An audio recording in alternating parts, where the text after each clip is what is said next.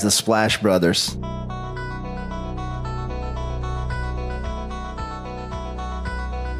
The Splash Brothers, is that? The Splash Brothers. Splash Bros. The bond that you guys share being the Splash Brothers and everything.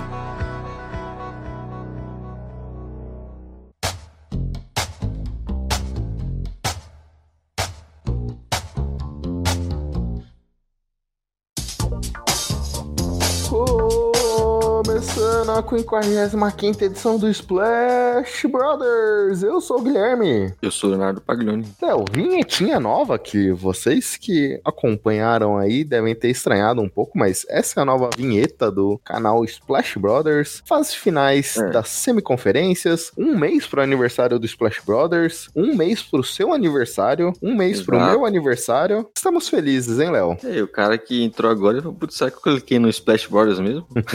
Mas sim, você está aqui no Splash Brothers. E é a nossa nova vinheta aí, feita também por Marco Túlio. Exato. Aí o Marco Túlio agora, ele coloca uma salva de palmas pra ele. Mas merecido, né? Merecida essa salva de palmas. Depois de tanta coisa legal que nós fizemos, Léo, continuamos aqui investindo para melhorar a nossa qualidade. Em breve novidades por aí, hein? O nosso amigo Wagner Vargas, do High Five, do Magicast, também nos proporcionou uma surpresa bem legal que a gente espera que logo, logo possamos fazer para vocês. Acho que é, vale aqui a gente reiterar, né, Léo, nosso pedido. Pessoal, indiquem esse podcast para amigos, conhecidos que você tenha que gosta de NBA. Introduza eles no mundo de podcast, que é algo que é sempre uma novidade. Tem muita gente que às vezes gosta de NBA, mas nunca ouviu um podcast. Ajude a palavra do Splash Brothers a chegar em mais pessoas. Você também pode mostrar já os nossos Twitter e Instagram, né, que é arroba podcast Splash BR. E toda segunda-feira estamos nos seus agregadores de podcast e logo de manhãzinha você já tem um episódio novo, assim como esse, muito bem editado. Sempre com a frequência, né? Se for a gente tá completando um ano aí, durante esse ano a gente nunca falhou numa segunda-feira. Então, toda segunda-feira podcast e, e sua avaliação, seu comentário. É importante também seguir o feed para você ter a notificação dos podcasts, principalmente nesses playoffs que tem sempre saído algum episódio extra durante o meio da semana. É importante ouvir rápido, né, Léo?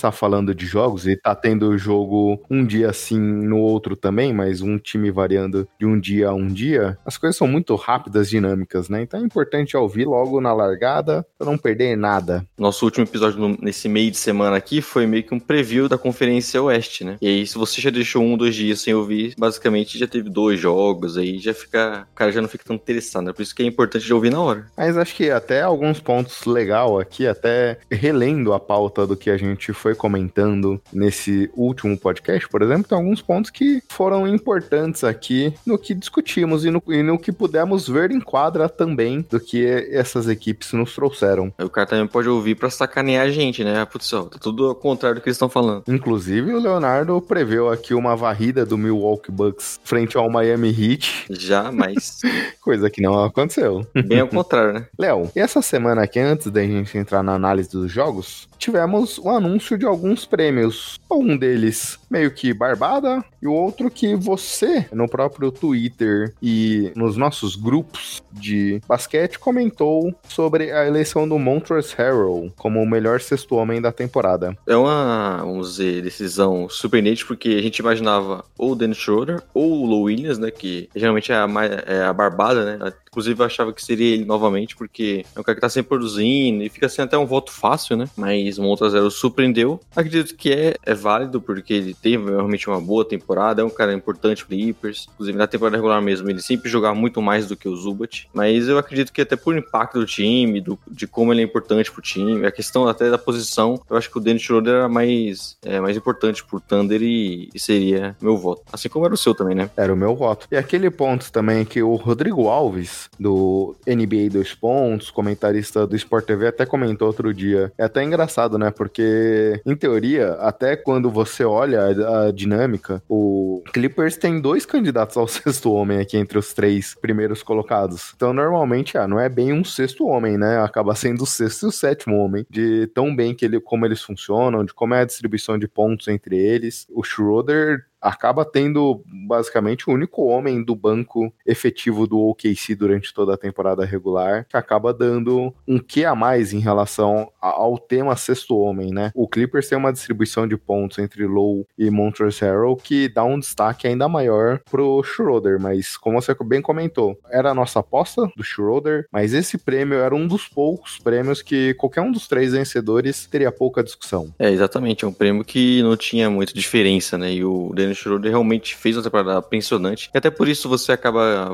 votando, né? Querendo votar, porque foi uma surpresa. O Lou Williams, uma outra zero, já vinha da temporada anterior também nesse nível. Mas não, não é nada de absurdo também. O outra zero é muito importante, assim como o Lou Williams. E para qualquer um deles tá bom. E outro prêmio que tivemos sendo anunciado essa semana é do Jamoran como Rookie of the Year, novato da temporada. E aqui era um prêmio bem barbada.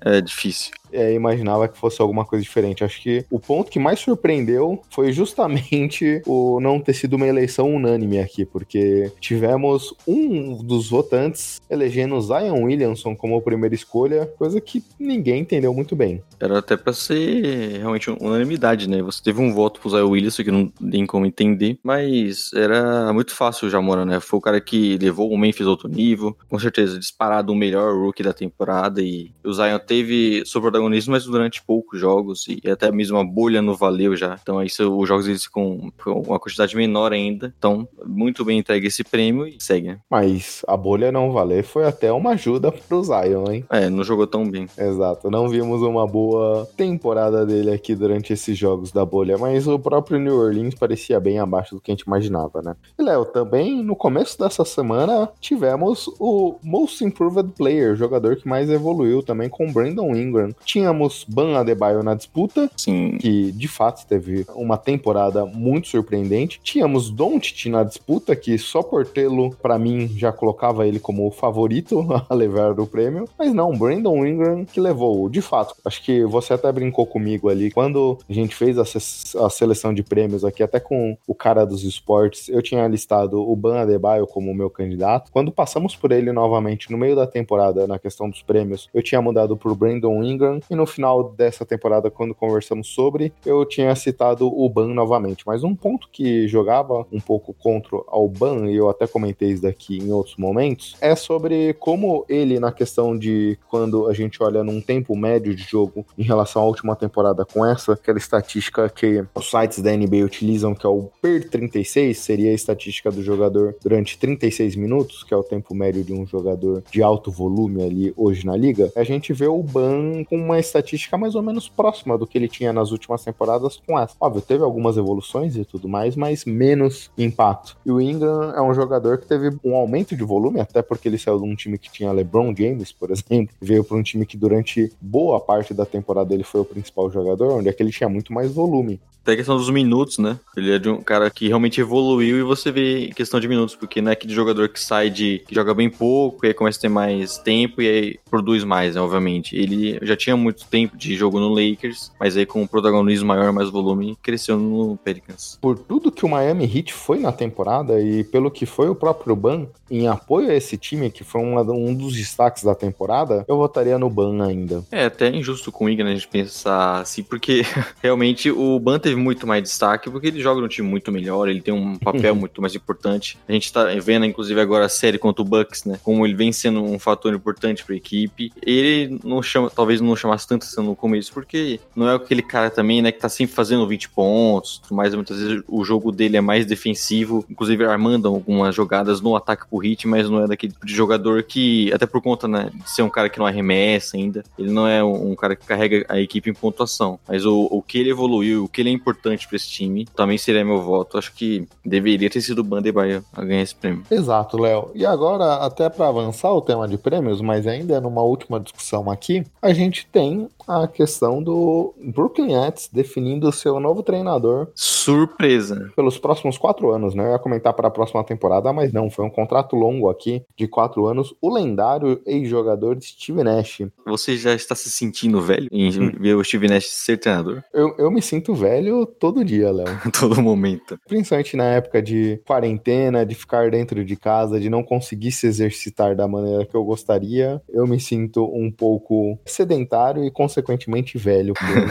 ter algumas dores no corpo aqui. Mas voltando ao assunto, eu entendo aqui o movimento. Sempre foi um jogador muito inteligente em quadra, participou da organização Golden State Warriors, ou seja, bebeu muito da fonte do Steve Kerr, que hoje é um dos principais treinadores da liga. O mercado de treinadores hoje atualmente não tem tantos talentos assim para disputa, tanto que a gente viu durante muito tempo o pessoal falando da potencial saída do Popovich do meu San Antonio Spurs indo para Brooklyn Nets. Eu até falei aqui que isso, se isso acontecesse, eu ia correr pelado por aí, porque eu imaginava que não fazia o mínimo de sentido o Pop nesse, nessa altura da carreira largar um, o San Antonio para mudar de time. Mas um contender fazer uma aposta desse nível eu achei bastante arriscado, viu? É, porque obviamente a gente gosta do Steve Nash, né? E é um daqueles jogadores pela forma de jogar, até que você imagina que tem condições de virar um bom treinador, né? Assim como eu penso do Chris Paul, por exemplo, por ser muito inteligente. Só que é aquilo, né? Você é um time que vai brigar pelos próximos anos, pelo menos pretende isso, e traz um cara que não teve nenhuma experiência como treinador de fato. Então, a gente não sabe até que ponto isso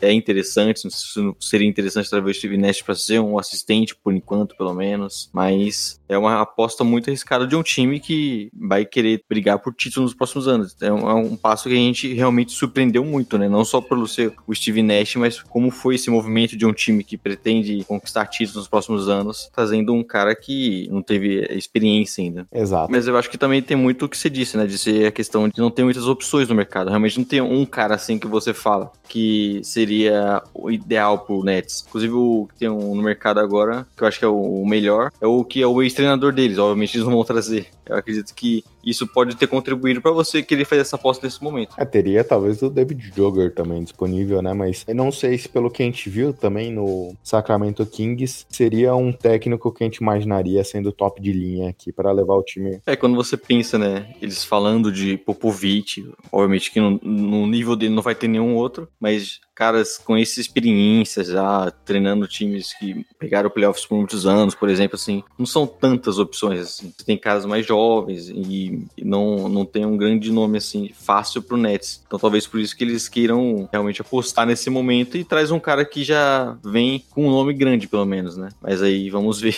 se isso vai dar certo na quadra. É, e aquele ponto que você comentou bastante é, em diversos momentos. A escolha passaria também muito por Kevin Durant e Kyrie Irving, né? Normalmente eles tiveram um, um palpite ali, no mínimo, né? Exato. E é um pouco do que a gente viu aqui. Para fechar, eu queria ouvir você aqui, porque o seu Chicago Bulls ainda não tem treinador. Até já que a gente fala um pouco desse tema, esse ponto te preocupa como torcedor agora? Já saiu notícia que o Bulls deve entrevistar alguns assistentes que estão nesses playoffs, né? Então, obviamente, isso vai demorar um pouco mais. Eu não vejo muito problema, até porque a temporada, por mais que seja daqui a pouco, né? A gente imagina que lá para dezembro esteja começando a temporada, mas eu não vejo nenhum problema ainda. Importante importante, contanto que você acerte, né?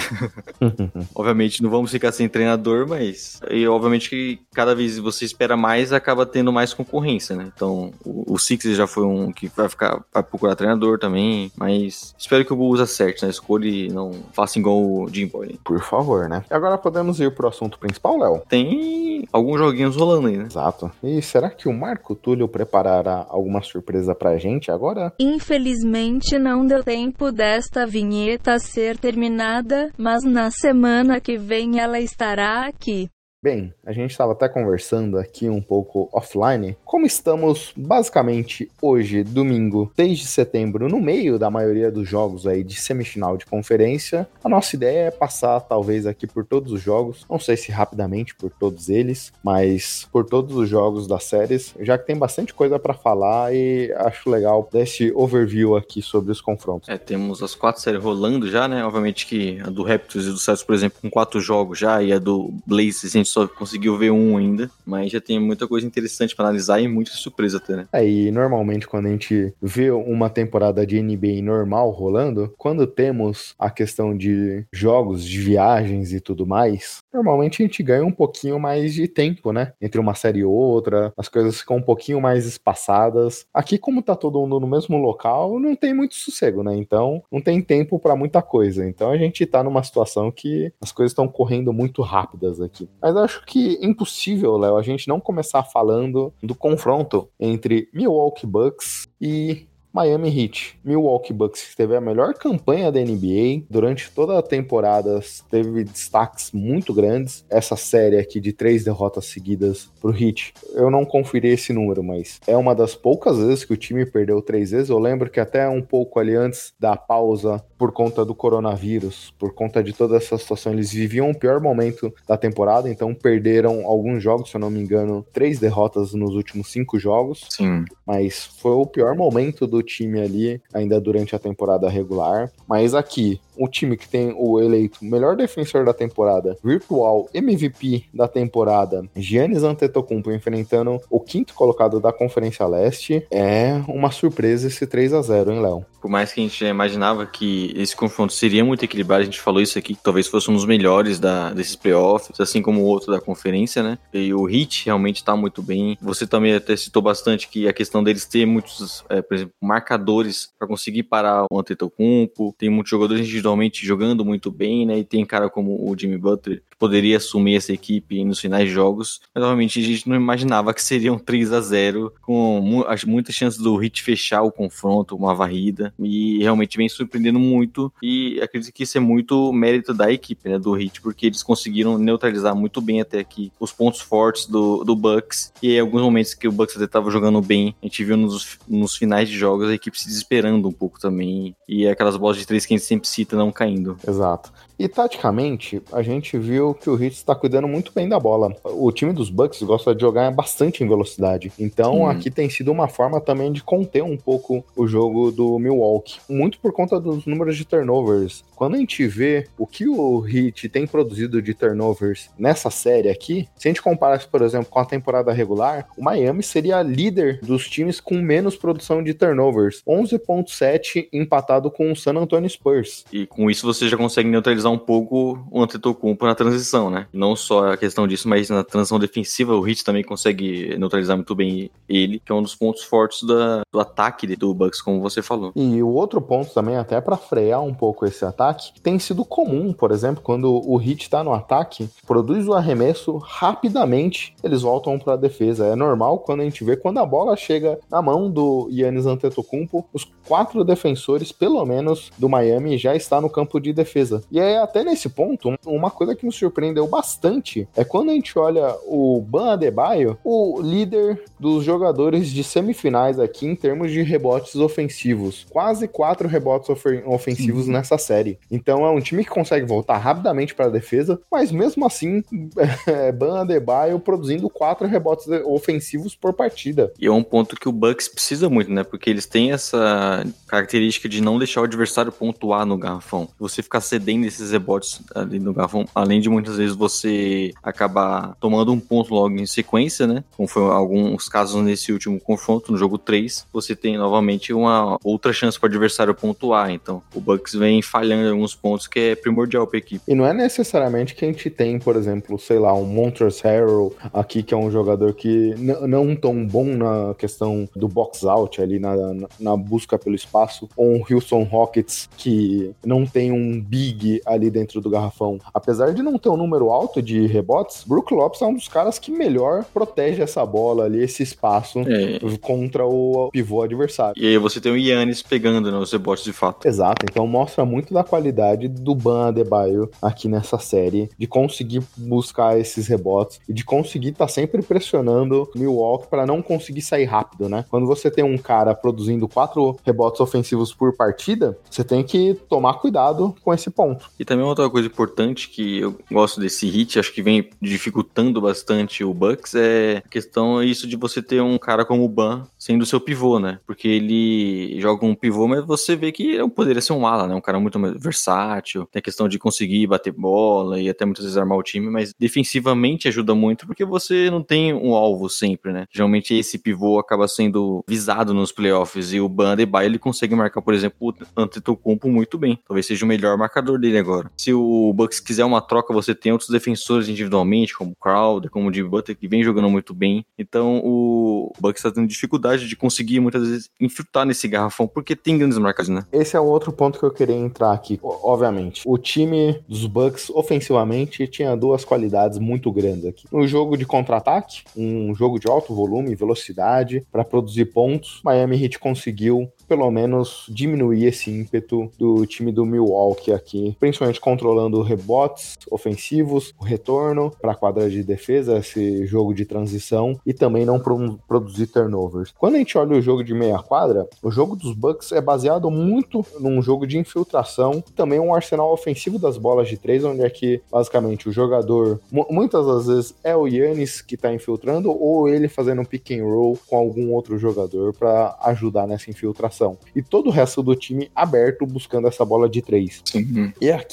como você bem comentou, o Yannis tem tido dificuldades para conseguir infiltrar. E pior, Léo, eu, eu, eu, acho que aqui também tem sido uma, fa uma falha de ajuste. Eu tenho visto, obviamente, o Yannis é controlado um pouco nessa questão de infiltração, mas de certa forma ainda consegue também produzir pontos e fazer essa movimentação. Ninguém vai conseguir parar um cara desse tamanho, né? Mas também um outro ponto que me preocupa bastante, não, não tá sendo fácil. O time time tá tendo que buscar ajustes para fazer esse jogo de infiltração e tudo mais. Mas os Bucks têm parecido muito, têm se abalado demais no seu estilo de jogo. A gente não tá vendo, obviamente, algumas jogadas de infiltração continuam acontecendo, mas fora isso, o time está com uma dificuldade gigantesca para conseguir criar outras ações, ajustes no seu plano de jogo para conter esse ataque, essa defesa do Milwaukee Bucks. E aí aqui a gente tem vindo constantemente os, o Yannis ou outro jogador começar a bater a bola na linha de três pontos de frente para o garrafão e simplesmente arremessar. Se a gente voltar um pouco durante a temporada regular, Bud já comentou, o coach Bud já comentou um pouco disso, de como o Yannis continuar chutando de três é importante para o time, mas ele precisa saber ler o jogo aqui e ver que essas bolas o Yannis está com um aproveitamento de 17% na bola de três. É justamente o que o Miami tá oferecendo para ele. Chuta, eu te dou espaço, eu te deixo livre. Ele, Bledsoe, tá tendo muito espaço para chutar e eles estão chutando, eles estão caindo nessa armadilha do que o Miami preparou para ele. É interessante que ele chute para trazer uma, um medo para o adversário, né? Não deixar ele tão livre, mas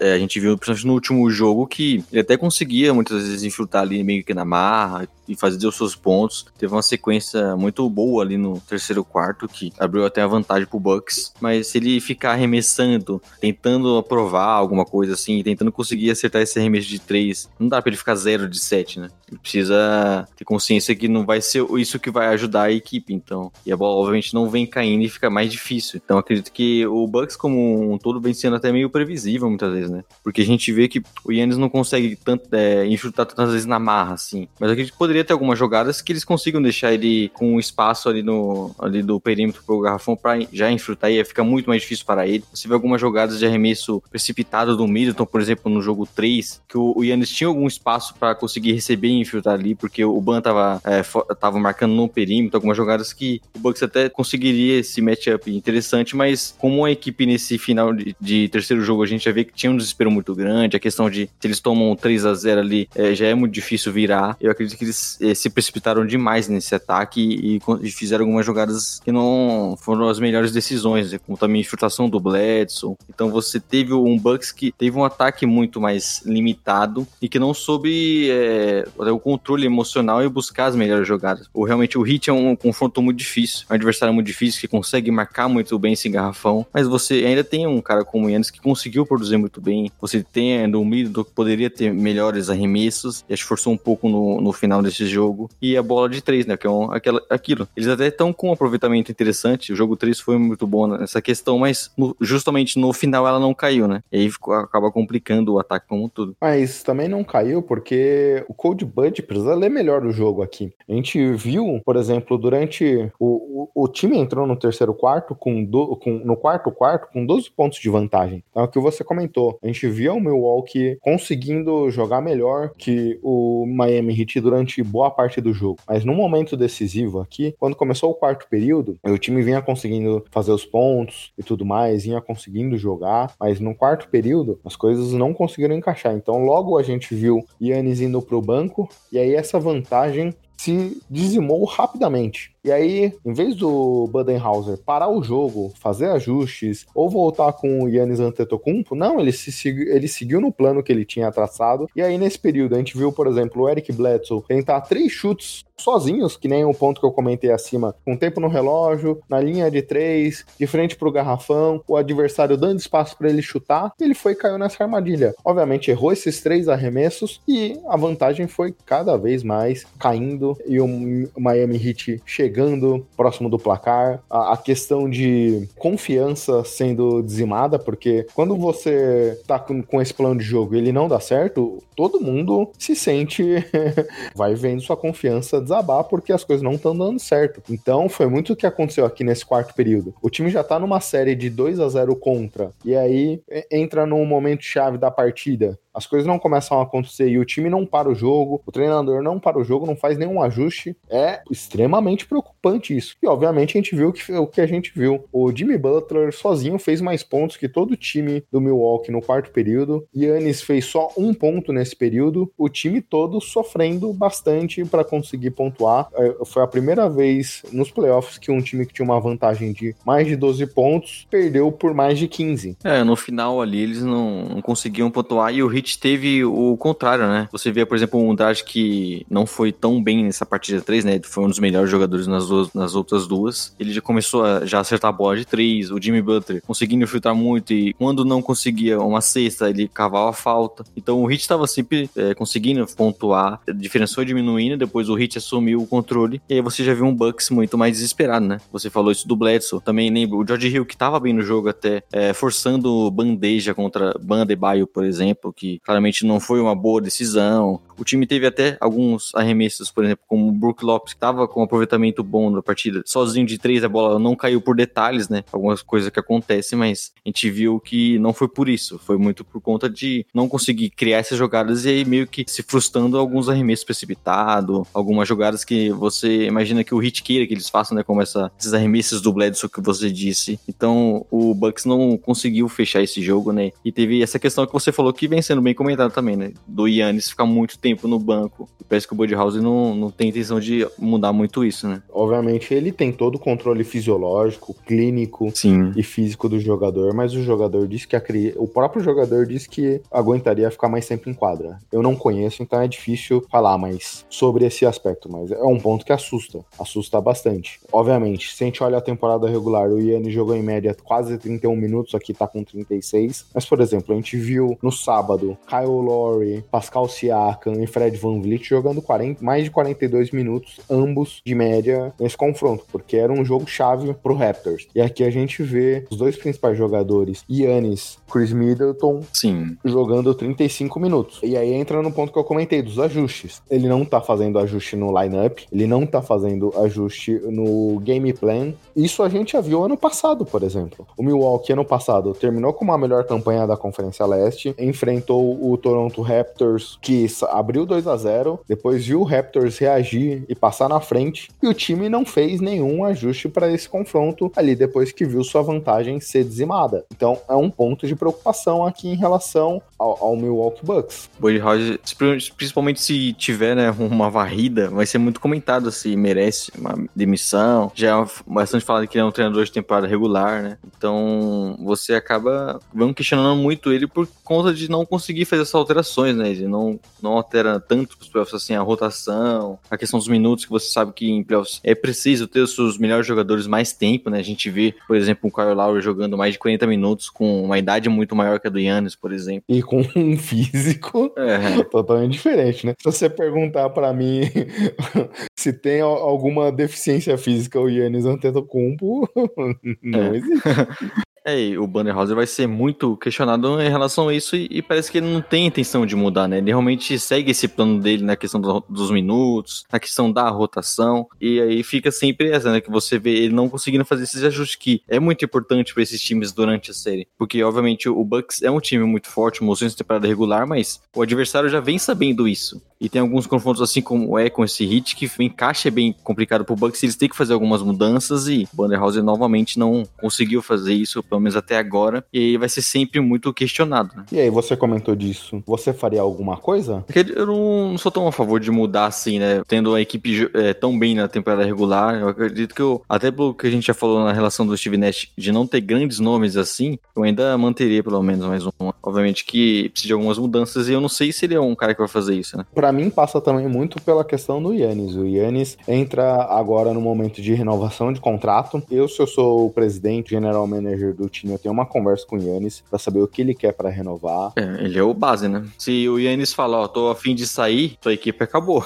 Exato. Mas, por exemplo, a gente viu o Raptors também vinha não nesse nível de ser a melhor campanha, e aí quando você tem sempre a melhor campanha, é um ponto de que traz um que a mais na equação, né? Mas sempre disputando o topo. Foi até eleito o melhor treinador, mas exatamente o que a gente via aqui. Nos playoffs, sempre abaixo da expectativa, e o Raptors mudou É. para buscar algo diferente, justamente nesse sentido. O Pacers passa pela mesma situação. O Nate McMillan vinha fazendo um trabalho surpreendente durante a temporada regular, sempre com o Pacers. Chegou nos playoffs, falta de ajustes, dificuldade de mexer na equipe, uma varrida agora ocasionou numa demissão. Vamos ver. Do lado do Hit aqui, Léo, só pra gente fechar, o que você comentou, o Dragic vem sendo um fator surpreendente aqui, não só né, nessa série, mas nos playoffs como um todo. Mas eu queria destacar também, um, o Ban, você, a gente já comentou um pouco sobre ele, desse papel defensivo, desse papel ofensivo também dele, como ele tem sido uma arma pro time. Mas eu acho importante a gente destacar também Jimmy Butler. Durante a temporada regular, a gente até comentou disso daqui como uma forma de preocupação e até um pouco de elogio para ele, como ele não precisava estar no jogo sempre, as jogadas não passavam necessariamente por ele. A gente via Kendrick Nunn, Tyler Hero e outros jogadores ganhando muito volume de jogo, surpreendentemente até pro que a gente Sim. imaginava. O Jimmy Butler sendo muito mais um fator defensivo do que ofensivo, é, mas aqui nos playoffs, meu Deus do céu, ele lembra um pouco até o Kawhi Leonard ano passado. Em alguns momentos ele de fato continua fora do jogo, mas quando ele quer pontuar, ninguém consegue parar ele. Como você bem comentou, seja cavando faltas, seja partindo para infiltração, ele sempre consegue dominar o jogo ofensivamente aqui. E até acertando bode 3, né?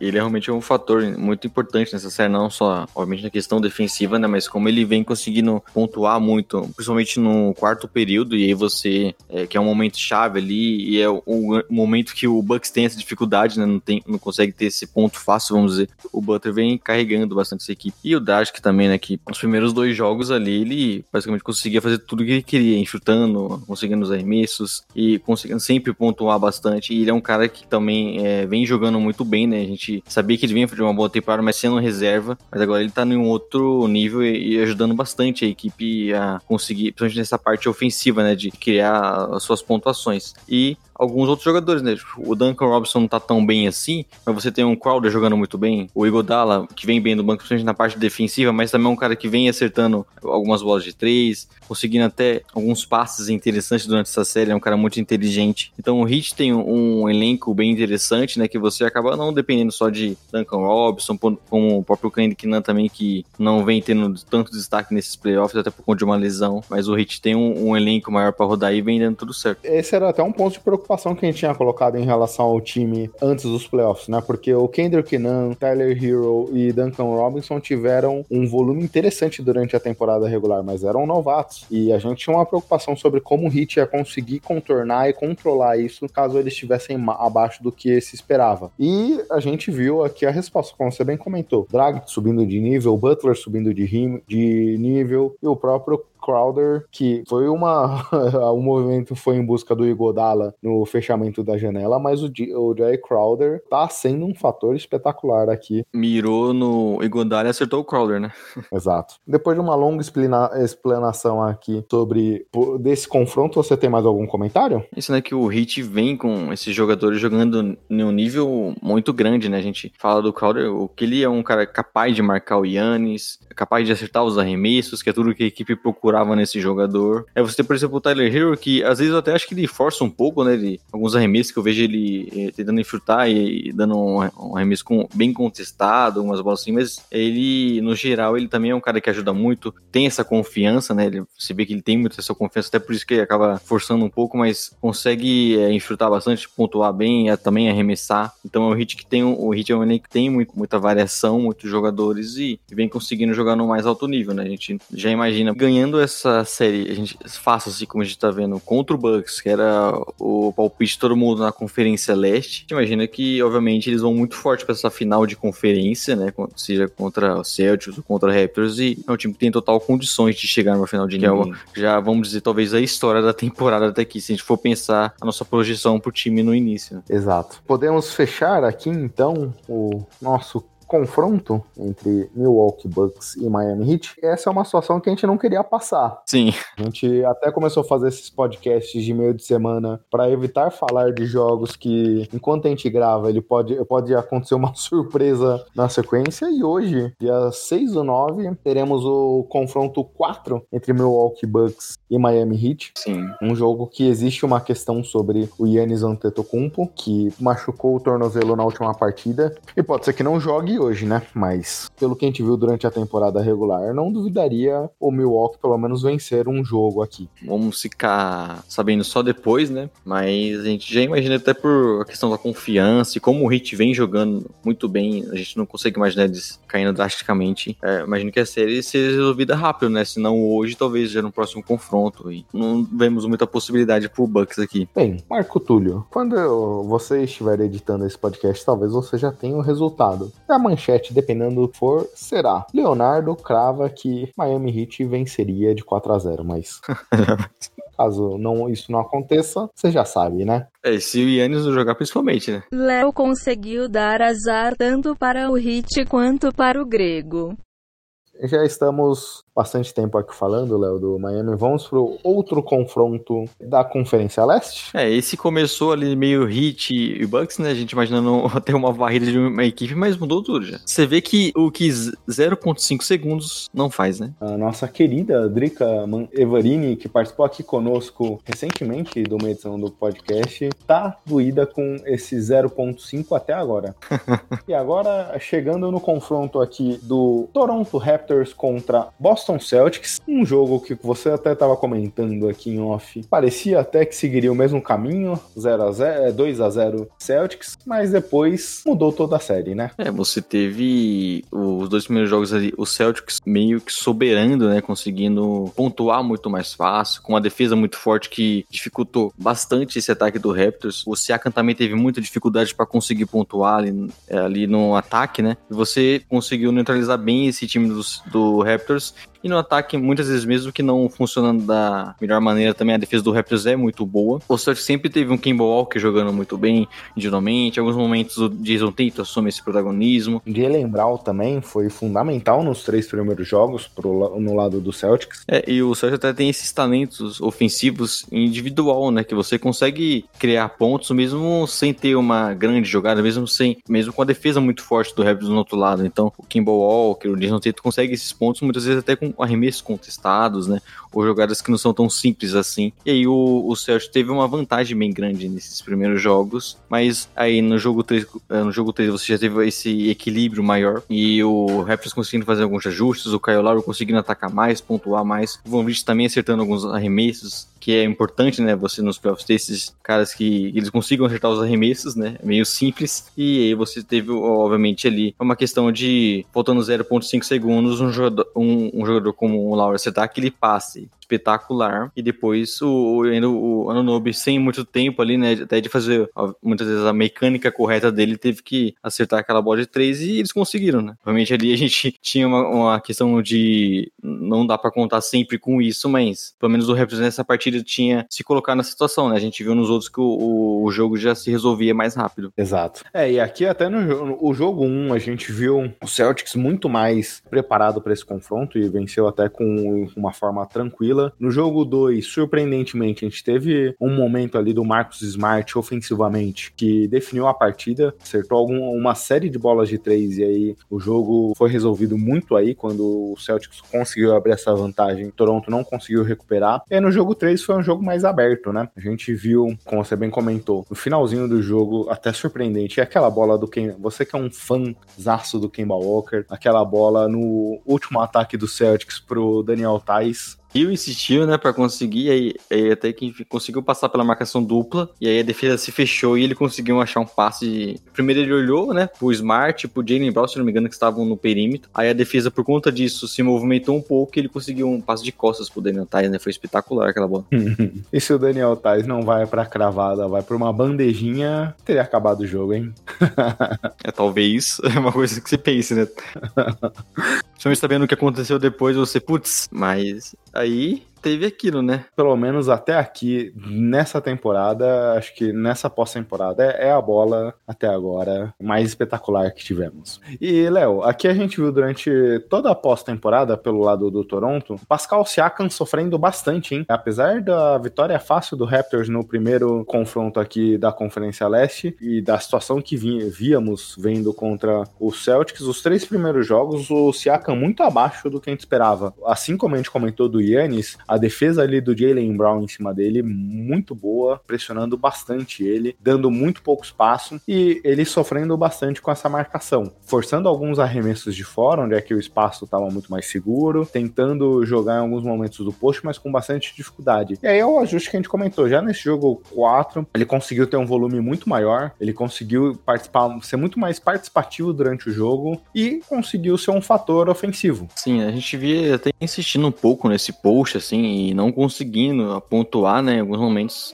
jogando muito mal mesmo, né? Então você é, via ele em algumas situações que não era o que você queria, por mais que a gente até citou, né, dele ser um cara na posição 4 maior do que os, os alas que o, o Celtics usa. Obviamente não é muito assim que você consegue pontuar hoje na NBA. A gente viu ele forçando bastante, né? Agora nesse jogo 4, assim, pra frente ele já conseguindo é, pontuar em, em, com arremessos melhores, né? Situações mais inteligentes para que ele consiga realmente ser um fator que é importante, né? Porque é o, o cara que a gente citou, né? Que talvez não seja um grande protagonista, né? Porque eles têm o Van Vliet jogando muito bem, o Lauer também fez uma, uma, boa temporada, mas ele é o cara que a gente viu subindo muito de nível e o Raptors precisa dele conseguindo pontuar, né? Conseguindo infiltrar, conseguindo aquelas infiltrações para pontuar no garrafão do Celtics, principalmente nos primeiros três jogos ele não conseguiu ser um fator, mas agora parece que com os ajustes ele já conseguiu entrar novamente na série. Exato. Aqui pelo lado do Celtics nesse último jogo, a gente viu o Kemba Walker e o Jalen Brown tendo bastante dificuldades também. É, a defesa mudou um pouco em relação a eles, então eles já sofreram para pontuar, mas conhecendo o Brad Stevens é, já dá para esperar alguns ajustes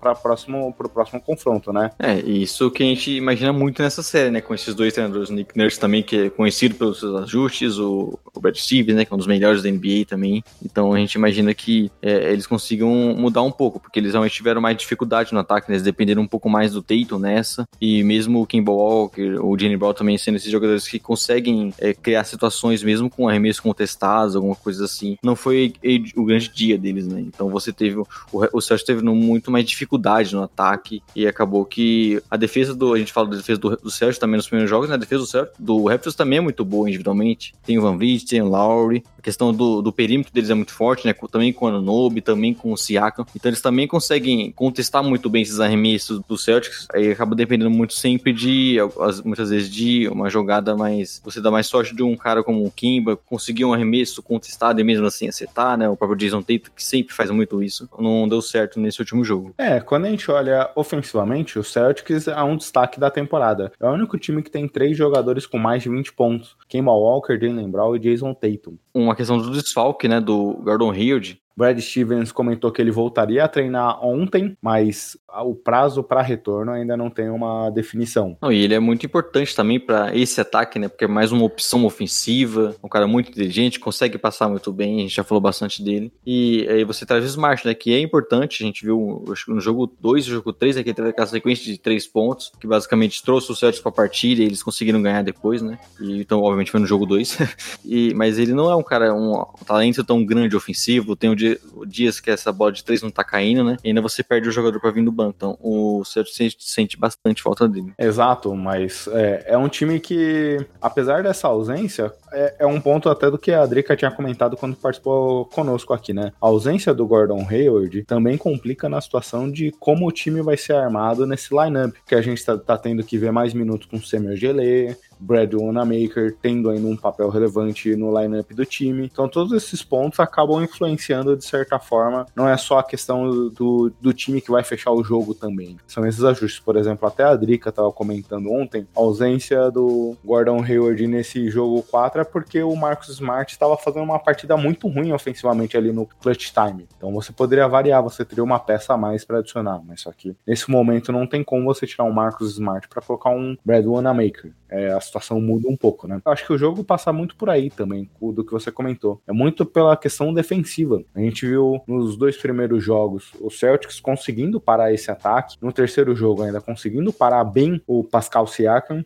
E isso complicou o jogo pro lado de Toronto, apesar de ter vencido. Nesse jogo 4, a gente viu o Raptors conseguindo frear, não o Jason Tatum, que ele é um cara fantástico, mas Kemba Walker e Jalen Brown. Por exemplo, tá, no, no, começo do quarto, no meio do quarto período ali, Toronto estava com uma vantagem de 10, o Jalen Brown acertou duas bolas de 3, as primeiras da partida. O Celtics quase voltou pro jogo. Sim. Mas não, o Raptors conseguiu ainda controlar essa situação e abrir a vantagem. E aí agora, como ser como o Celtics vai fazer os ajustes para parar esse ataque tanto do lado ofensivo quanto do lado defensivo, né? É um jogo muito mais tático aqui. Esses ajustes estão definindo a série até o momento. É, como eles vão conseguir, principalmente parar o Kyle Lowry, né? E conseguindo infiltrar muito, conseguindo pontuar bastante do garrafão, né? É um problema que o, o Raptors teve nos primeiros jogos de até de conseguir fazer esse ataque fluir mais e ele muitas vezes consegue pontuar e a gente viu no jogo 3 principalmente como ele foi importante, né? Que ele conseguiu duas infiltrações ali no final que deixou a equipe ainda perto do Celtics e aí depois eles conseguiram aquele arremesso, né? Mas ele é um cara que não conseguiu ir tão bem nos primeiros jogos, mas já vem sendo um fator muito importante para essa equipe. Ele é o, o principal jogador de, do time no, no, na série, né? E ele vem jogando muito bem. Até um, um caso, né? Que você vê o Lowry com 34, 35 anos, jogando nesse nível ainda. E é uma redenção sempre interessante de você lembrar, né? Como era um cara taxado por pipoqueiro e tudo mais.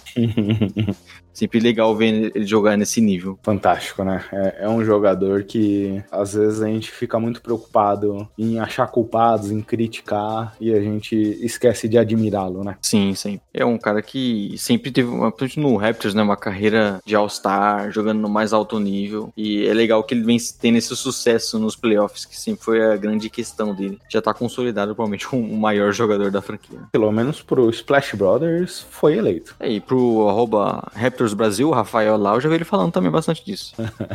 Você já vai mudar de assunto, Gui? Já ia comentar contigo se podemos. Sim, e eu só quero mandar um abraço pro meu amigo Yuri, torcedor do Hit, que eu acabei esquecendo de falar isso antes da gente mudar de assunto.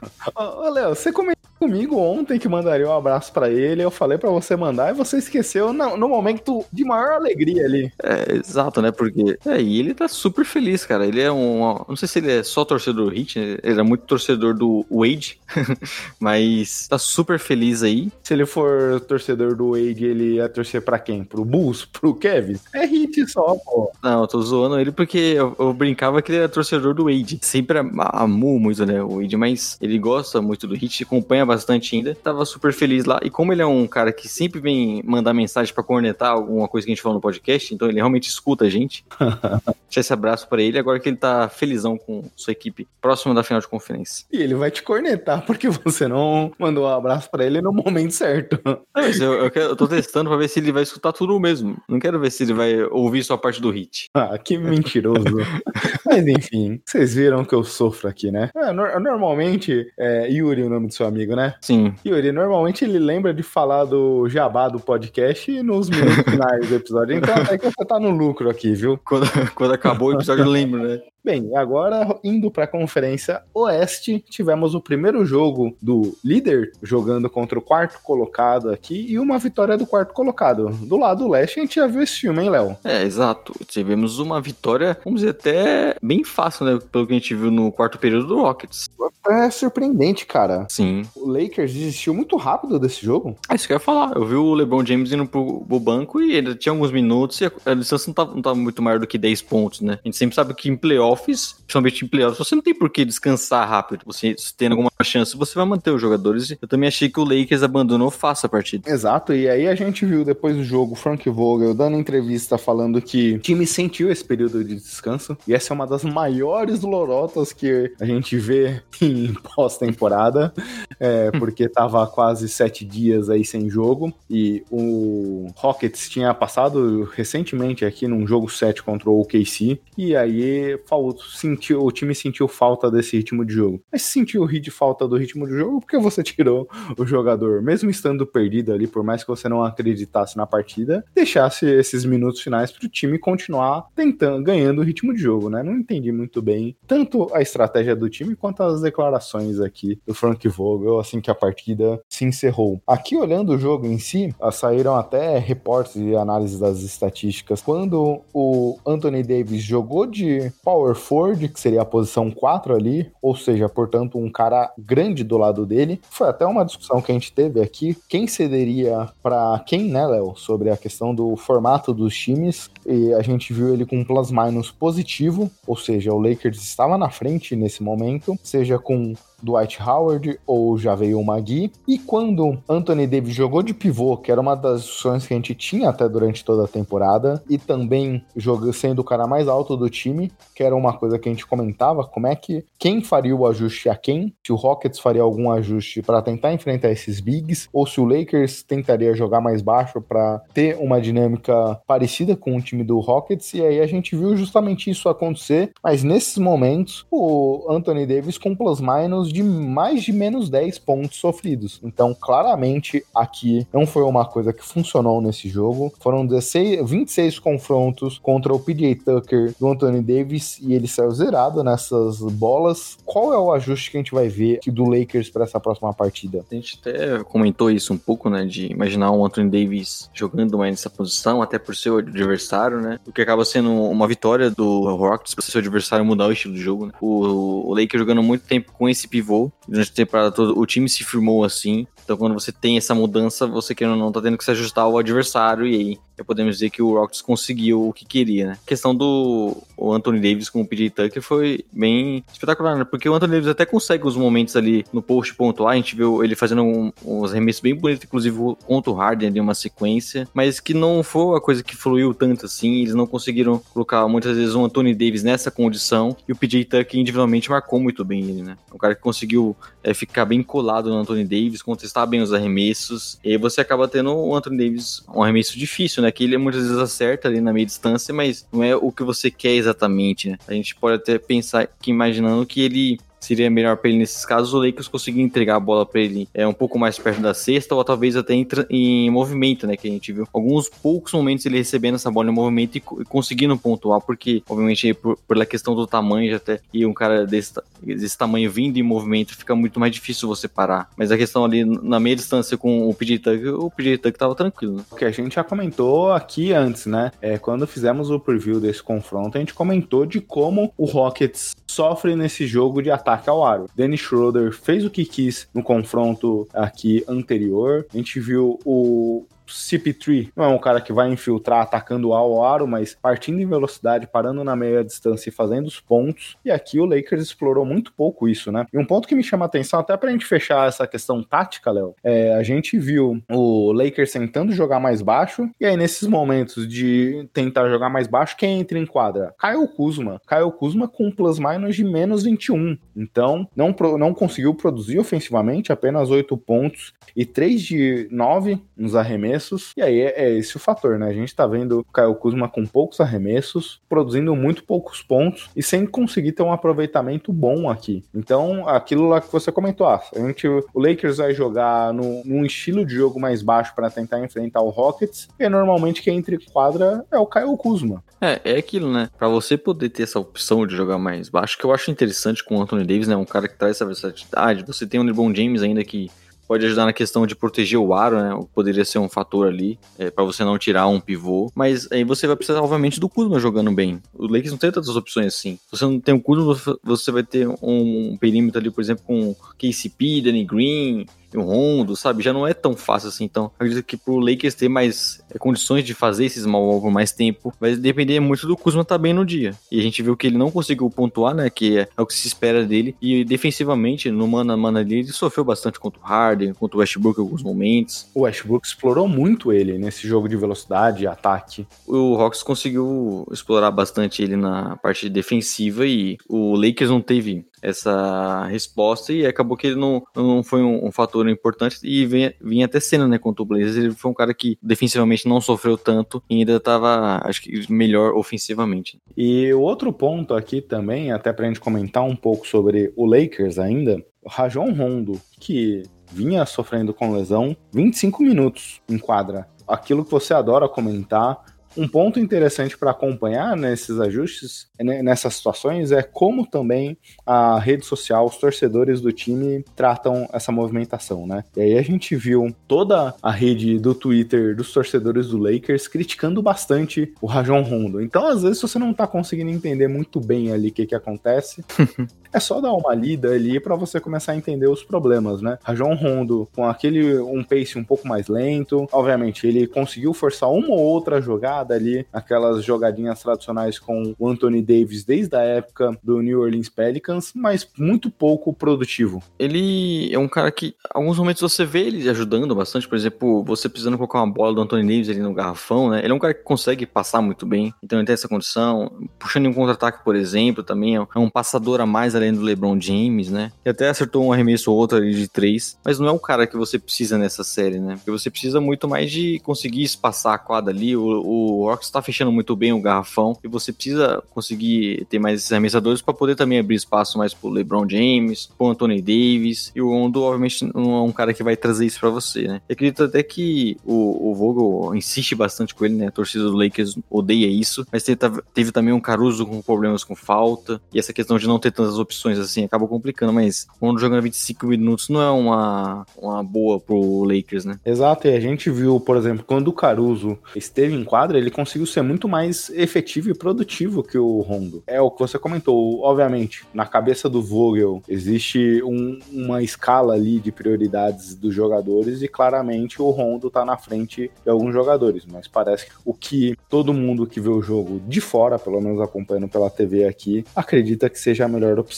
Essa questão de você contar com um cara que tem muito talento, né, muito inteligente, mas que obviamente não tá na sua melhor forma. Então, o Rondo não é aquele cara que consegue mais é, atacar atacar a cesta, fazer bandeja. Ele já não tem essa parte física, né? Até por isso sofre um pouco mais na defesa, já também no mano a mano ali. É um cara que pode ser explorado muito pelo Rockets. Então ele não é uma boa resposta nessa série. E a gente imagina que o Vogel gosta muito dele, tem ele bastante na rotação, mas não é a melhor solução. Caruso vai ter que jogar mais e se manter sem faltas, né? Nesses próximos jogos. É difícil prever isso, e hoje, domingo, a gente já tem esse confronto. Mas o que você espera de ajuste do Lakers? Eu espero eles talvez tentando buscar o, o Anthony Davis um pouco mais, fazer algumas jogadas, alguns bloqueios fora da bola, talvez para ele receber uma melhor condição, se movimentando, e você não ficar dependendo só de jogar bola no post e ele tendo que ficar batendo bola, tentando colocar o, o PJ Tuck mais pro garrafão ali, tentar arremessos mais contestados, eu acho que eles vão tentar não fazer tanto isso. E aí o LeBron, o LeBron James, né? Que é um cara que o, o Rockets não tem muitas respostas, né? Acho que poucos times na NBA teriam resposta pro LeBron James. Eles precisam dele ser muito agressivo, conseguindo infiltrar bastante, conseguindo pontuar bastante, né? Porque a gente sabe que ele tem esse poder de conseguir infiltrar bastante e achar os arremessadores, mas o Lakers não é, não tá na, melhor fase nisso, né? Do arremesso dos três pontos, eles não tem grandes caras para fazer isso. Então eles vão depender muito do LeBron James conseguindo pontuar, né? Ali no mano a mano. E acredito que é muito, a série vai passar, obviamente, muito por esses dois, né? Eles vão ter sempre ter um volume muito grande de, de arremessos e conseguindo é, aproveitar isso. Exato. E pelo lado do Rockets aqui, aquilo que a gente já comentava, né? Até nesse duelo, quando projetávamos um pouco, até com a Drica aqui participando, a gente falava dessa questão coletiva desse confronto, porque a gente vem ver ali mais ou menos, em termos de números, se equivalendo um pouco a dupla Anthony Davis e LeBron James contra James Harden e o Russell Westbrook, e foi o que a gente viu aqui, mas também foi um fator gigantesco, não só nos números, mas na partida em si, como Eric Gordon é um desafogo para esse time, e a gente comentou aqui como ele vinha bem já nessa pós-temporada, apesar de não ter tido uma temporada regular tão boa aqui, sofrendo com lesões e tudo mais, mas nessa pós-temporada ele tá sendo um fator, conseguiu produzir 21 pontos, mas principalmente, foi um desafogo para esse time em momentos cruciais da partida. Ele é um talento que o Rockets precisa bastante, né? Porque ele consegue infiltrar. A gente viu ele conseguindo bater no, por exemplo, o Kuzma no mano a mano. Ele é um cara que tem esse poder, então ele ajuda muito isso. E também é um grande arremessador, né? Ele, a gente via o Lakers até algumas rotações errando e deixando ele sozinho. E ele é um cara que vai acertar esses arremessos. Então ele é muito importante. Assim como, por exemplo, o Harden também conseguiu produzir muito. A gente já imaginava isso, né? Desse perímetro do, do Rockets dando muito trabalho pro Lakers, porque não tem, talvez, grandes marcadores individuais aí no mano a mano. Então a gente não via um cara que conseguia, iria conseguir parar o Harden, então ele conseguiu infiltrar bastante. E aí você conseguiu fluir o jogo como um todo, né? Porque você teve muitos arremessos livres. O Lakers, alguns momentos, até dobrou no Harden, mas aí a gente via que o, o resto da rotação do, do, da defesa do Lakers acabava não é, jogando tão bem. Então aí você tinha muitas vezes o Westbrook partindo é, para cesta livre, um arremessador como o Gordo, como eu falei já, na zona morta, arremessando livre. Então o Lakers, até como uma resposta na defesa, não conseguiu ir tão bem. E aí você teve muito talento no Rockets. Né? O Harden jogou muito bem. O Westbrook, fora um outro arremesso ali que ele forçou de três, que é o que o Lakers estava buscando. Mas ele foi muito inteligente, conseguiu atacar bastante a cesta. Então essa, essa primeira vitória foi bem categórica. Eu, eu, do lado ofensivo aqui, eu achei o Rockets muito bom. Conseguiu produzir muitos pontos aqui em relação a esse, principalmente nas infiltrações aqui, viu, Léo? Sim. Achei que esse time conseguiu ter um número muito bom em relação às infiltrações.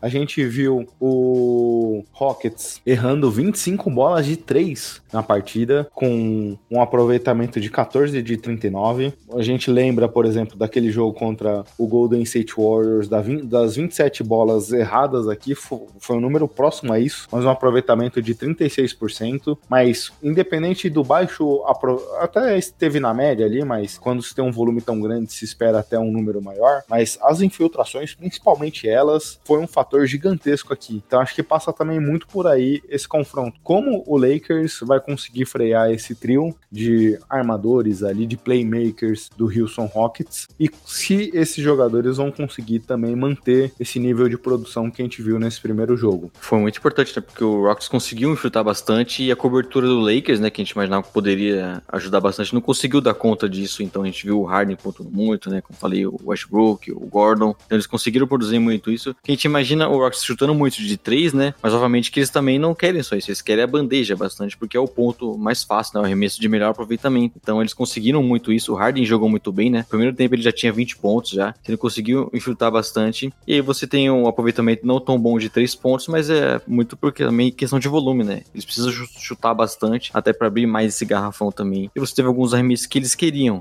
A gente viu muitos arremessos do PJ Tucker na zona morta sozinho, o próprio Eric Gordon que eu falei. Então o, o Rockets conseguiu dar esses arremessos que eles querem. E aí, mesmo num aproveitamento tão bom, foi eles conseguiram vencer bem fácil. Exato, foram quase 16 pontos feitos ali dentro do garrafão. Então é um número bem expressivo. Sim. Bem, Leon, mais algum ponto em, em relação ao Rockets aqui e ao Lakers? Acredito que essa série a gente vai ter muita resposta, né? Série que a gente só, teve, só viu um jogo ainda, né? Teve muito que analisar. Vamos ver como que vai ser os ajustes do, do Lakers, porque vai precisar, né? E imaginam que o, o, Lakers deu uma sorte ali também de conseguir pegar mais rebotes ofensivos, né? Punir mais o, o Rockets, que a gente não viu eles pegar até, obviamente, mais rebotes que, ofensivos que o Rockets, mas acabou não, não foi o fator para que eles precisassem mudar, né? Uhum, exato. E aqui do, do Lakers também, até para fechar, Léo, é um ponto que me chama a atenção, até a gente falando aqui do Eric Gordon como um fator pro Lakers, como também o time sofre na questão de achar esse terceiro jogador que vai ajudar o time, né? A gente viu, por exemplo, contra o Blazers, tendo um jogo lá com o KCP com mais de, mais de 14 chutes. A gente viu já Danny Green com esse volume em alguns jogos contra o Portland também. A gente já viu o Kuzma também com esse volume de jogo aqui. E como o time parece que precisa achar alguém quente para apoiar a dupla LeBron e Anthony Davis e não tá fácil achar esse jogador. O Lakers tem esse problema, né, do, do seu elenco que não tem um, um terceiro cara ali, a gente esperava um pouco do Kuzma, mas ele tá muito irregular ainda, e também não tem esse tamanho todo, né, de ser o terceiro jogador desse time. É a questão até mesmo do elenco, né, que você muitas vezes não tem opções para pelo menos buscar outro estilo de jogo, como a gente falou no small ball, então eles não têm grandes alas para você botar ali, não tem um, uh, grandes marcadores no perímetro. Então o Lakers como um todo ele sofre bastante nessa rotação, né? Exato. E agora o último confronto aqui para falarmos, para passarmos por todos eles, hein, Léo? Confronto que surpreendentemente está um a um, né? Denver Nuggets 1, Los Angeles Clippers também 1 aqui nos confrontos. A gente viu um primeiro jogo muito fácil para os Clippers, uma vitória tranquila, e aqui nesse segundo jogo também uma vitória tranquila, agora só que para o lado do Denver Nuggets desde o começo do jogo, parecia já que o time de, do Colorado venceria de maneira tranquila essa partida, hein? Desde as primeiras bolas, a gente viu rapidamente o Denver abrindo mais de 15, 20 pontos aí em relação ao time de LA. E só no final do jogo a gente viu o Los Angeles Clippers se aproximando, mas coisa que não parecia que aconteceria durante o partido, durante a partida como um todo. Caso isso acontecesse, ia ser muito mais a situação do Clippers tendo um elenco profundo como tem, tendo muito jogador que possa decidir conseguir encostar, mas você até brifou bem quando a gente analisou esse co confronto. O Los Angeles Clippers é um time muito superior ofensivamente, defensivamente, mas tem jogos, tem momentos que a partida parece que simplesmente apaga. E foi o que aconteceu ontem. É, você acaba tendo esse time que às vezes parece mais desligado, né? Então, quando você não teve o Kawhi Leonard conseguindo pontuar, né? Como muitas vezes que ele acaba mesmo sem jogadas desenhadas, mas o, pelo talento já dele já consegue pontuar muito. A gente viu no segundo jogo que ele sofreu bastante, né? Ele teve um aproveitamento bem fraco, não se tornou uma bola de três, um volume até alto de, de arremesso, mas também aproveitamento muito abaixo do que a gente vê dele. Então o, já não teve esse cara que muitas vezes carrega o time mesmo se jogar tão bem, né? É, até nesse sentido, Léo, a gente tava até conversando aqui um pouco fora de ar, nosso amigo Gustavo Angeleias, torcedor do Nuggets, editor lá e participante dos nossos amigos do Basqueteiro, junto com o André Rocha, comentava ontem no Twitter que achou a defesa ontem do Nuggets muito boa. Eu, eu achei que eles conseguiram parar algumas jogadas, coisas que, por exemplo, não aconteceu no primeiro jogo, é, mas eu achei que teve muito erro. Por exemplo, você comentou do Kawhi, a gente viu muitas vezes o Kawhi naquela bola de segurança de meia distância dele. Obviamente, sempre tem um marcador ali próximo, mas em teoria, eh, numa situação normal, é a bola que o Kawhi acerta sem muita dificuldade. E não é necessariamente que o marcador estava muito colado nele. E o time errando bastante. A gente viu, por exemplo, o Marcus Morris, que vem tendo um aproveitamento muito bom aqui. A gente até comentou disso em outros momentos, como ele na,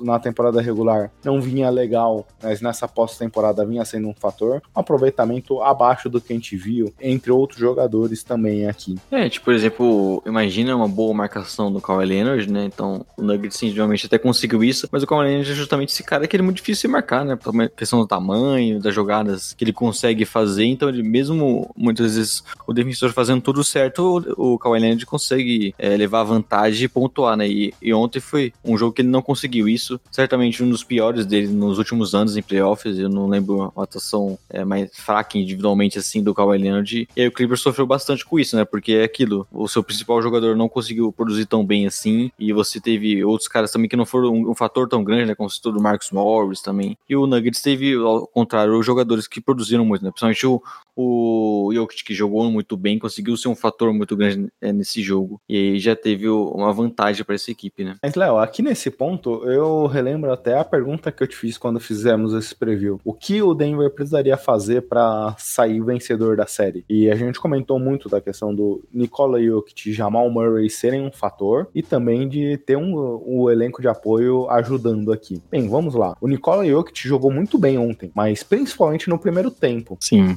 O segundo tempo, o volume dele caiu bastante aqui. Obviamente, a gente viu o Clippers muito abaixo da média ontem, e isso poderia ter sido um fator. Ele precisa manter esse nível dele durante todo o jogo. E por outro lado, também o Jamal Murray. Jamal Murray, como sempre, aliás, a maioria dos jogos tem um primeiro tempo um pouco abaixo e no segundo tempo onde é que ele cresce de nível. Isso não pode acontecer um jogo é, onde é que o Clippers ofensivamente vai estar muito melhor do que esteve ontem. Foi um jogo que no final, obviamente, esse número pode enganar um pouco, porque depois de um tempo entrou o terrão ali e aí o jogo já pouco se resolveu, mas foi decidido por só nove pontos. A gente vê como esse Clippers num jogo muito mais afiado, essa vantagem poderia ter sido outra. E, e também aqui um fator importante, até nesse sentido, e agora um ponto positivo, é que o Gary Harris ontem foi um fator. 4 de 6, 4 de 7 nas bolas de 3 é justamente o que a gente espera. É. Em momentos chaves ali no final do terceiro quarto, quando o Clippers começou a tentar entrar na partida, o Gary Harris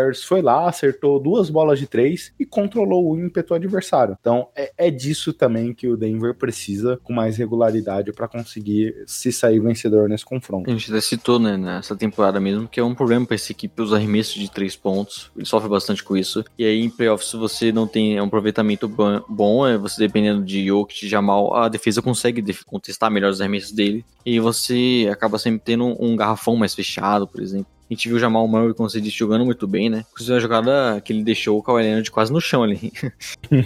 e ele conseguiu produzir muito bem, né? Então a equipe teve esses caras que individualmente produziram bem. E ó, esses arremessos de treino, você falou do Gary Harris, mas o próprio Jokic foi muito bem nisso, o Jamal Murray. Você teve o Millsap, que teve um, enfim, uma partida um pouco mais decente, né? Ele não via tanto, tanto protagonismo na série anterior quanto o Jazz. Então a equipe que essas bolas de três caindo, o ataque já funcionou um pouco melhor e aí você acaba fluindo melhor toda essa questão ofensiva, não dependendo só de jogadas individuais do Murray, como ele conseguiu fazer também, assim como o próprio Jokic, mas aí, aí fica um pouco mais fácil para o adversário parar, né? E do lado do Clippers aqui, até para fechar, o Paul George parece que finalmente entrou em rotação, né? Sim. Parecia que quando ele falou da questão ali do problema que ele vinha sofrendo de ansiedade, depois dali, curiosamente, os números dele melhoraram. Então parecia que ele precisava descarregar esse sentimento, teve a ajuda ali de um psicólogo, e as coisas a partir dali, obviamente, da ajuda e, da con e dele expor isso daí na entrevista, tiraram o peso das costas dele. Exato, né? Um cara que vem conseguindo produzir jamais e é um fator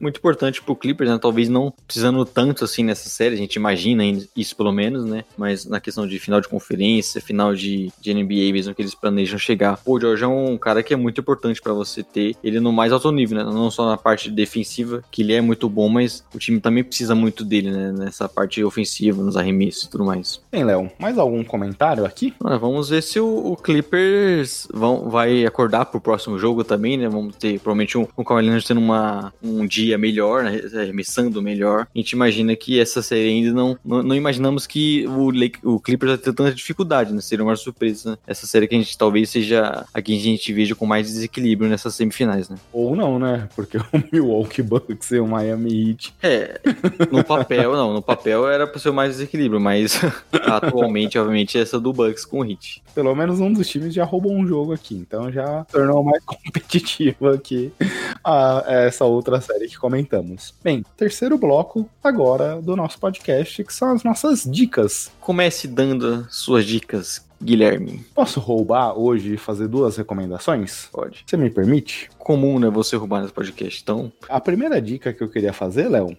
é um seriado que saiu essa sexta-feira no aplicativo Amazon Prime, que é a segunda temporada do seriado The Boys. Uhum. É uma série bem legal, onde aqui a gente vê uma empresa farmacêutica que desenvolveu um negócio lá, uma bomba, sei lá como isso poderia ser chamado, uma droga que dá superpoderes para as pessoas. Então eles criaram todo um storytelling lá de conseguir comprar os, pa as, os pais para fazer os experimentos. Então todo mundo acha que na verdade esses superpoderes têm a ver com uma ação divina, vamos assim dizer. Na verdade, isso virou uma grande empresa onde é que os heróis precisam fazer toda a dinâmica lá de relações públicas e precisam trabalhar. Então é uma série bem engraçada, Sim.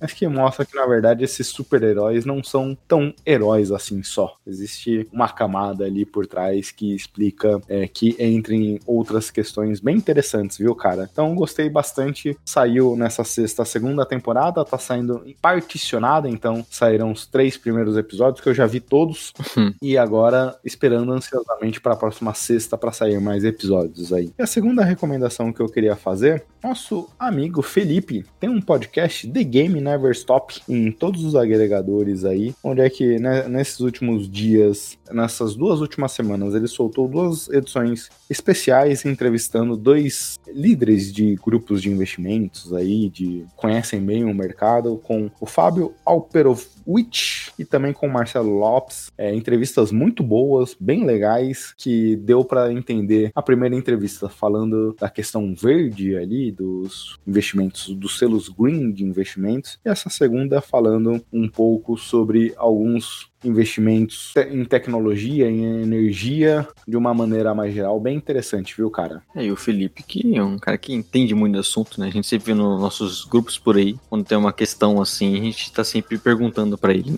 Exato. Essas são minhas dicas. É a minha dica, que inclusive agora na quinta-feira né, temos a volta da NFL, inclusive com algumas situações que preocupam a gente, né? Com alguns times tendo uma, um, um público ali, né? A gente não sabe muito bem se vai dar certo isso. E aí dá a dica de um cara que sempre tá participando aqui, a gente participando bastante do podcast dele, que é o cara dos né? Tá sempre co ah, cobrindo muito a NFL e sempre com dois podcasts na semana. E é um cara que também fala de NBA, né? Mas acredito que o público dele maior seja de NFL. Ele é um cara que entende muito. E se você também né, gosta de- desse esporte, como eu sei que, gente- que tem muito, né? Que pessoas que gostam de NBA e NFL, é um cara pra você acompanhar no podcast, o cara dos esportes no Twitter e no- nos principais agregadores também. Boa recomendação, viu, Léo? E com novidades, né? Pelo menos na TV aberta, na TV fechada aqui pra gente, com jogos tanto na ESPN quanto na Fox. Grupo Disney comprou Fox, né? Exato. Então aqui veremos essa divisão e,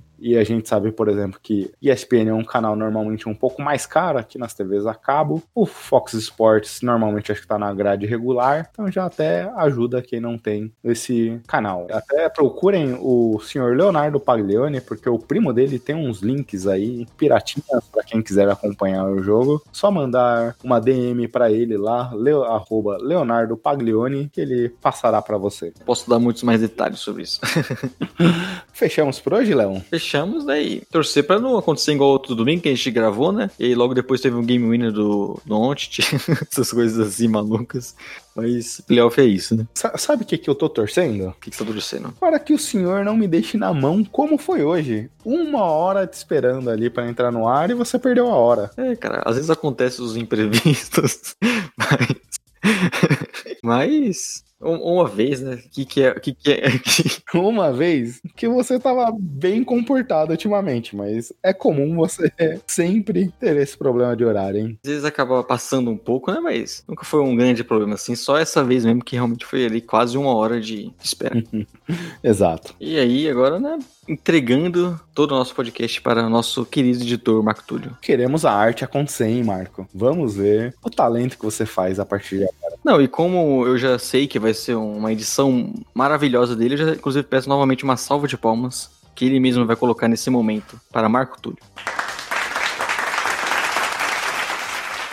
Ô, Léo, o senhor pare aqui que nosso departamento financeiro avisou que se você ficar elogiando demais, ele vai pedir um reajuste no contrato, cara. Então, pare, se controle. Vamos cobrar mais agora. Fa- Fala que tá ruim, fala, ó, cara, você, Marco, você precisa melhorar um pouquinho mais né, né, nessa vinheta, não ficou tão legal assim. é, O meu áudio tá um pouco baixo. O Marco tem áudios comprometedores, comprometedores meu, né? Então eu tenho que puxar um pouco de saco dele aqui, que qualquer, qualquer momento ele pode usar. Exatamente, se o Léo se comportar, esses áudios nunca vão ao ar. Marco, me encaminha esses áudios aí que eu não tô sabendo de nada não, viu? Beleza então, Léo? É isso, né? Agradecer aos nossos ouvintes, falar que estamos, novamente falar né, que estamos no arroba podcast Splash BR, no Twitter e no Instagram. Toda segunda-feira com um episódio novo no seu agregador de podcast favorito. E aí, nas, nesses playoffs, no, no meio de semana, sempre também um episódio extra, então é importante você seguir o nosso feed pra estar sempre acompanhando. E agradecer novamente mais o nosso ouvinte por mais essa edição aí também. Exato. Obrigado, pessoal. Mas vamos para mais uma semana e quem sabe logo logo com uma série sendo fechada, hein? É muito provável, né? é isso. Beleza. Obrigado, pessoal. Boa semana. Se cuidem, fiquem em casa e até mais. Um grande abraço, boa semana, até mais e tchau, tchau. Tchau, tchau.